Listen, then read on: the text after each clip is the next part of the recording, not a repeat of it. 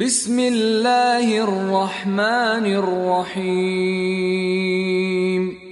والعادیات ضبحا به نام خداوند بخشنده بخشایشگر.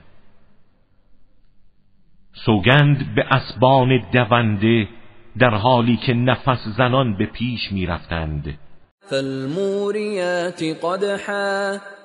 و سوگند به افروزندگان جرقه آتش.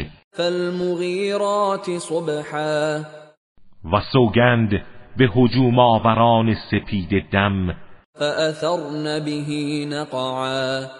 که گرد و قبار به هر سو پراکندند. فوسطن به جمعا. و ناگهان در میان دشمن ظاهر شدند. این الانسان لربه لکنود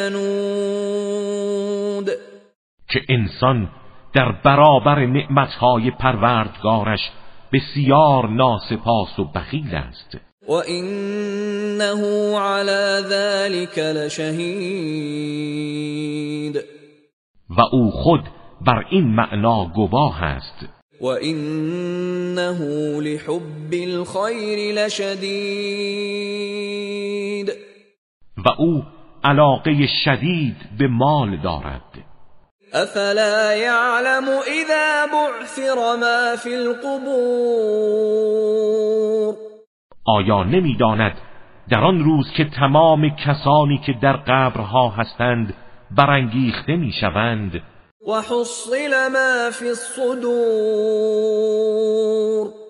و آنچه در درون سینه هاست آشکار میگردد این ربهم بهم یومئذ لخبیر در آن روز پروردگارشان از آنها کاملا باخبر است؟